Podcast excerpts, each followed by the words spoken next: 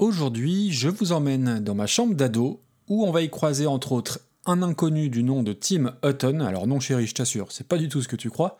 Et on y parlera aussi de paroles à l'envers, de crooncore et de majeur tendu bien haut. C'est parti, générique.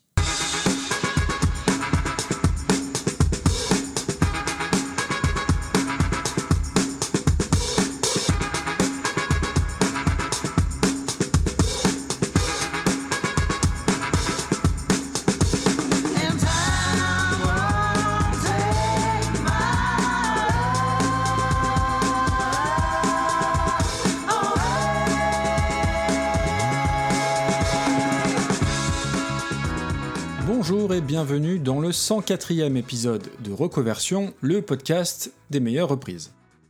Alors on se retrouve aujourd'hui pour un hors-série spécial, ce qui en soit déjà un pléonasme, mais qui une fois n'est pas coutume, sera entièrement pas constitué de reprises. Alors on va enclencher le mode boomer pour ce qui s'annonce comme un épisode absolument pas radiophonique. Pour l'auditeur et l'auditrice, le streaming a permis un confort inédit.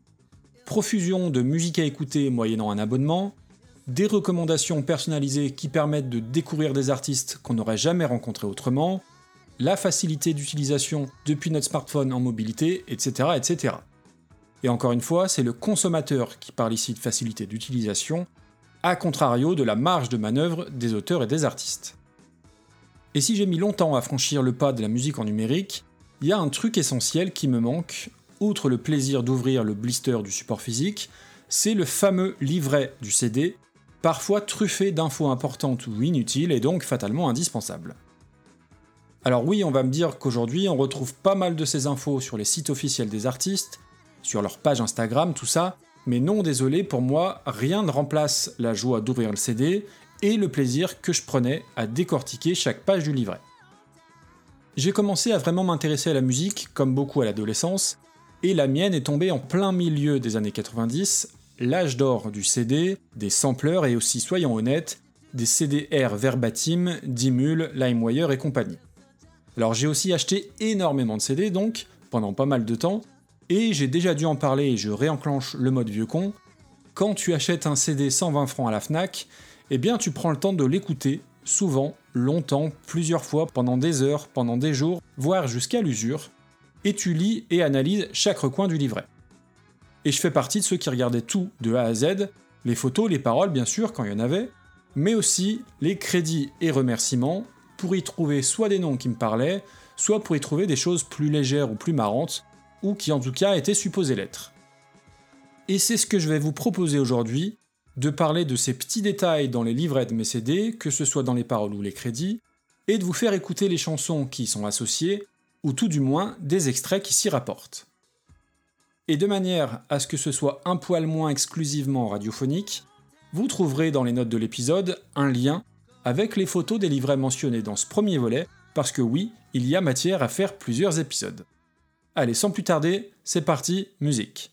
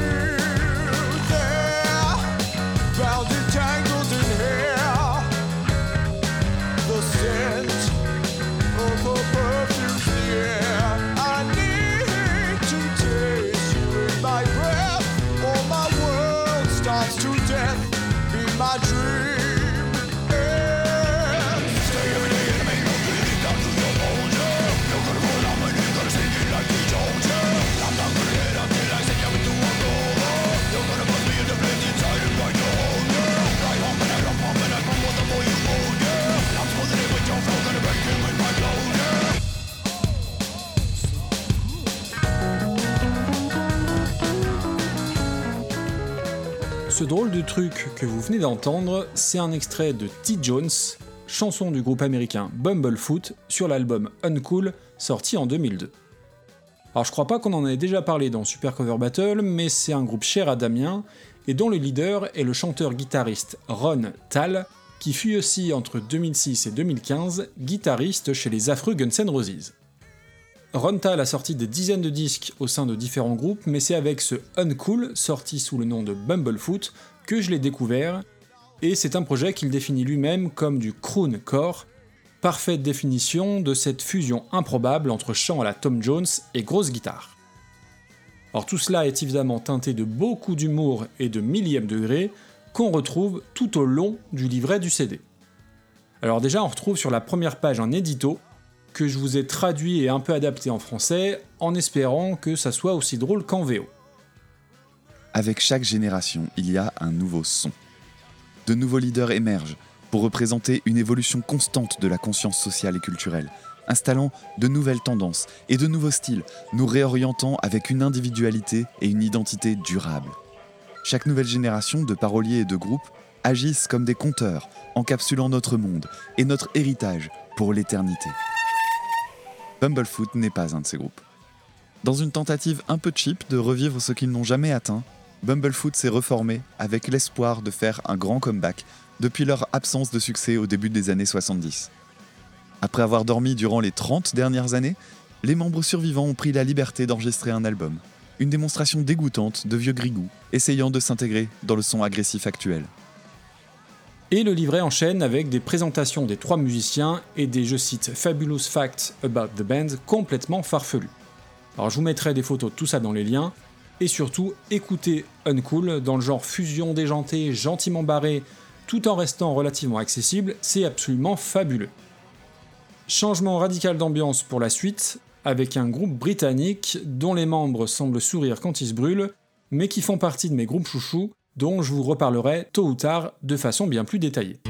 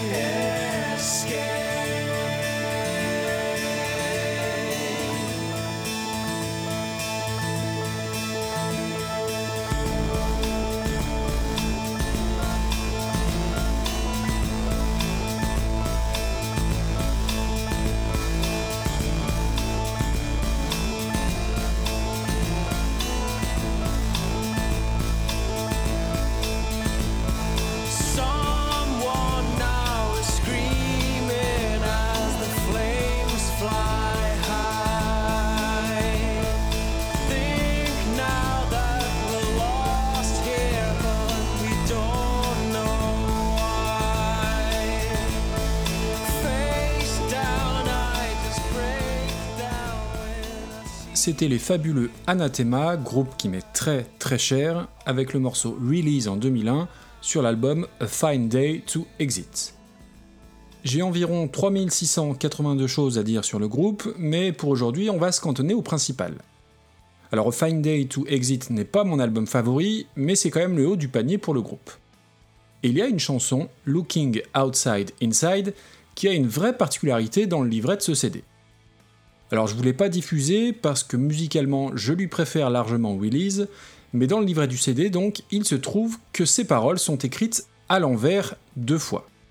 Alors je vais tenter une petite explication, euh, sans image ça va pas être simple, d'où l'intérêt d'aller regarder l'article associé, mais en gros, le texte est écrit à l'envers horizontalement, puis ensuite verticalement. Alors aujourd'hui avec l'appareil photo d'un smartphone c'est un jeu d'enfant, mais à l'époque de sa sortie il fallait sortir des petits miroirs pour pouvoir espérer lire les paroles. Et j'avais évidemment essayé avec des petits miroirs de maquillage de copine. Et cette particularité, précisément sur ce morceau, Looking Outside Inside, fait j'imagine référence justement à ce titre qui évoque l'idée d'intérieur-extérieur, d'à l'envers à l'endroit, mais pour le coup aucun lien avec le tube de Karen Cheryl, mais là je viens de perdre tout mon public de moins de 40 ans. Allez, sans transition, on va mettre de côté toute notion de subtilité avec le prochain artiste. L'idée de l'épisode, c'est de parler des CD que j'ai achetés, surtout quand j'étais ado. Et donc de tous les CD achetés, y compris les trucs un peu moins avouables ou qui frôlent le plaisir coupable. Et puisqu'on parle de coupable, on va aborder un type pas franchement fréquentable, qui a une batterie de casseroles au cul, dont la moins grave est celle d'avoir apporté son soutien à Trump deux fois. Ça vous laisse imaginer la psychologie du bonhomme. C'est un artiste qui a fait un peu son beurre à une période en prenant des samples de chansons de rock ou de hard rock et en les revisitant à la sauce gros hip-hop qui tâche, avec tous les clichés que ça implique. Et donc oui, je peux le dire, j'ai acheté un CD de Kid Rock,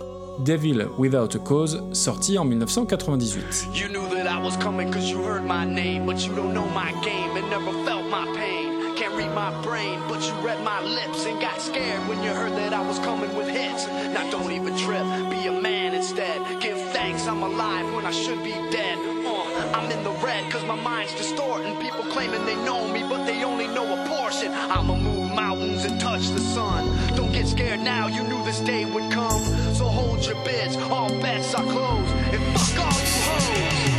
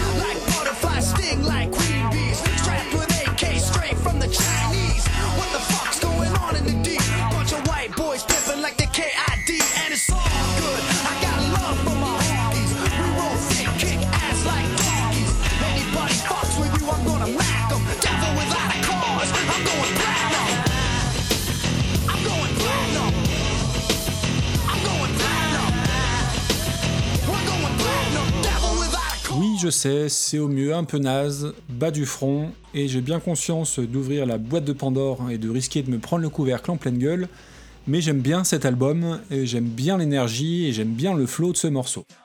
Alors oui, ça en fait des turbo-caisses, ça a la subtilité d'un chauffeur poids lourd un soir d'happy hour au relais routier de la National 7, et pourtant, eh ben j'aime bien. Et en plus, pas qu'une chanson.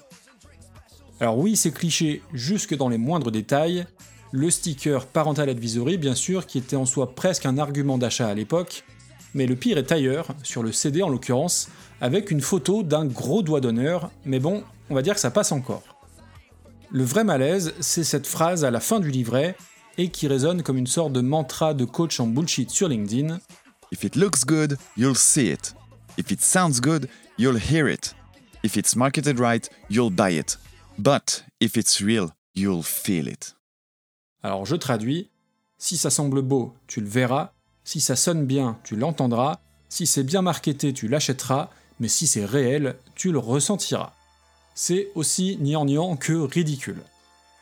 Et donc je vous propose de vous laver les yeux et les oreilles, on va prendre une très grande respiration, on va oublier le gugus américain, on va retourner en Angleterre, alors définitivement la terre de la musique de qualité, pour une fantastique odyssée qui faisait pas loin de 16 minutes dans sa version initiale.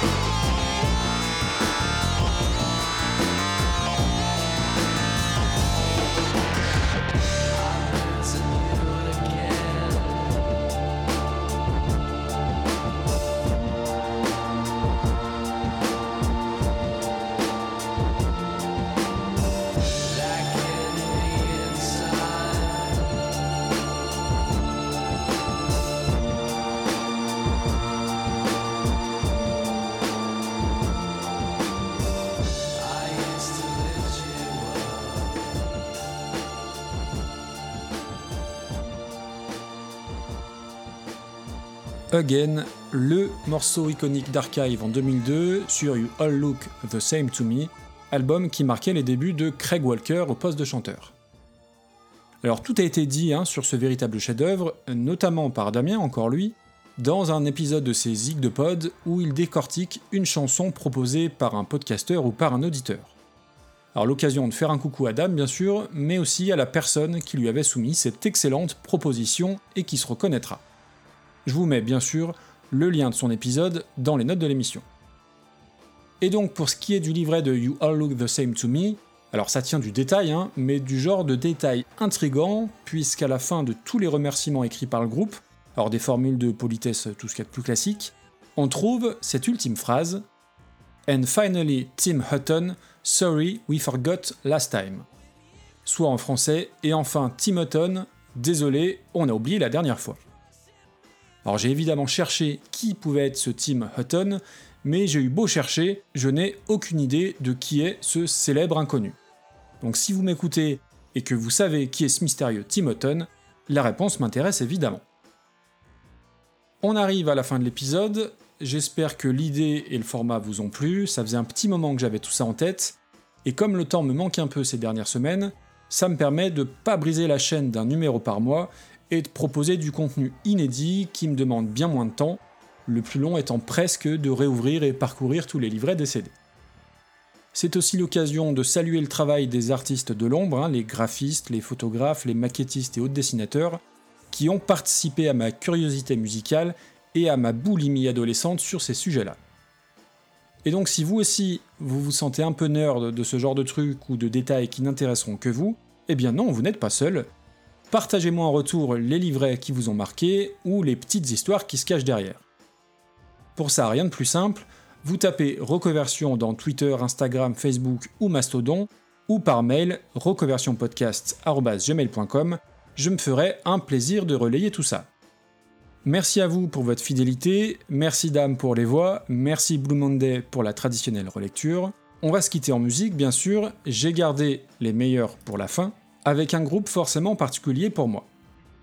Des Anglais, évidemment, en très bonne position dans le RMU, hein, le Reconversion Music Universe évoqué dans le dernier épisode, et dont le nom a dû être prononcé, je pense, 358 fois entre les épisodes de Reconversion et de Super Cover Battle. C'est les tauliers, les patrons, c'est le groupe avec le plus de classiques encore en activité, quatuor dans les années 80, trio dans les années 2000 et désormais duo, formé par Martin Gore et Monsieur Dave Gahan. Alors j'ai pas mal de CD de Dépêche Mode à la maison, achetés sur le tard en réédition pour beaucoup, et que ce soit les visuels ou les livrets, tous sont d'une sobriété assez classe, finalement très british. Alors on sent beaucoup de maîtrise et de contrôle sur tout ce qui entoure leur musique, et on en a déjà parlé, on le sait, rien n'est laissé au hasard chez Dépêche Mode. Plusieurs choses sont à noter sur les livrets des CD du groupe, notamment sur la première partie de leur carrière. Alors tout d'abord, c'est l'absence totale de remerciements. Et outre la pub pour le reste de leur discographie, on y retrouve à chaque fois, au début du livret, un long édito de Daniel Miller. Daniel Miller, qui est un musicien, producteur et fondateur du label Mute Records, et qui va en quelque sorte découvrir les Dépêche Mode lors d'un de leurs concerts à Londres en 1980.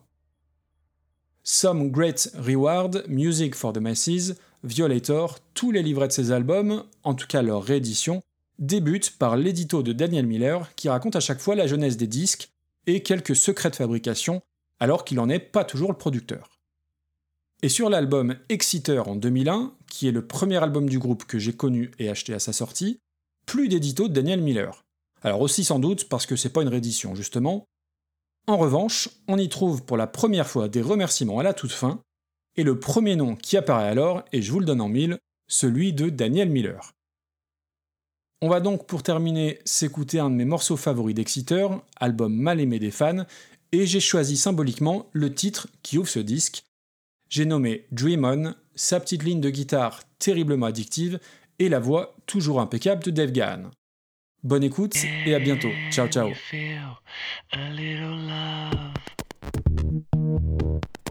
Thank you.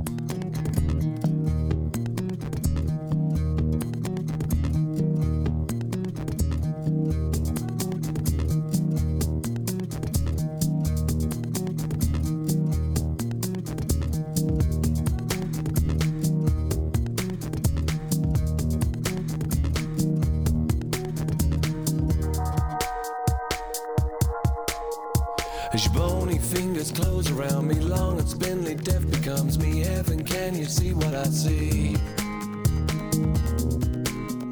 Hey, you pale and sickly child, you're deaf and living reconciled. Been walking home a crooked mile.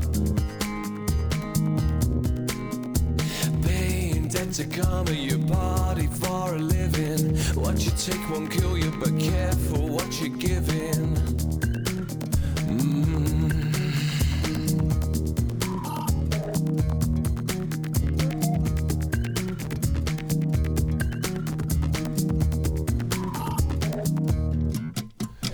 There's no time for hesitating. Pain is ready, pain is waiting. Prime to do its educating.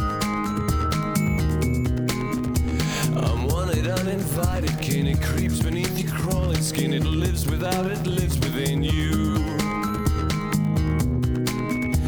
Feel the fever coming, you're shaking and twitching. You can scratch all over, but that won't stop you itching.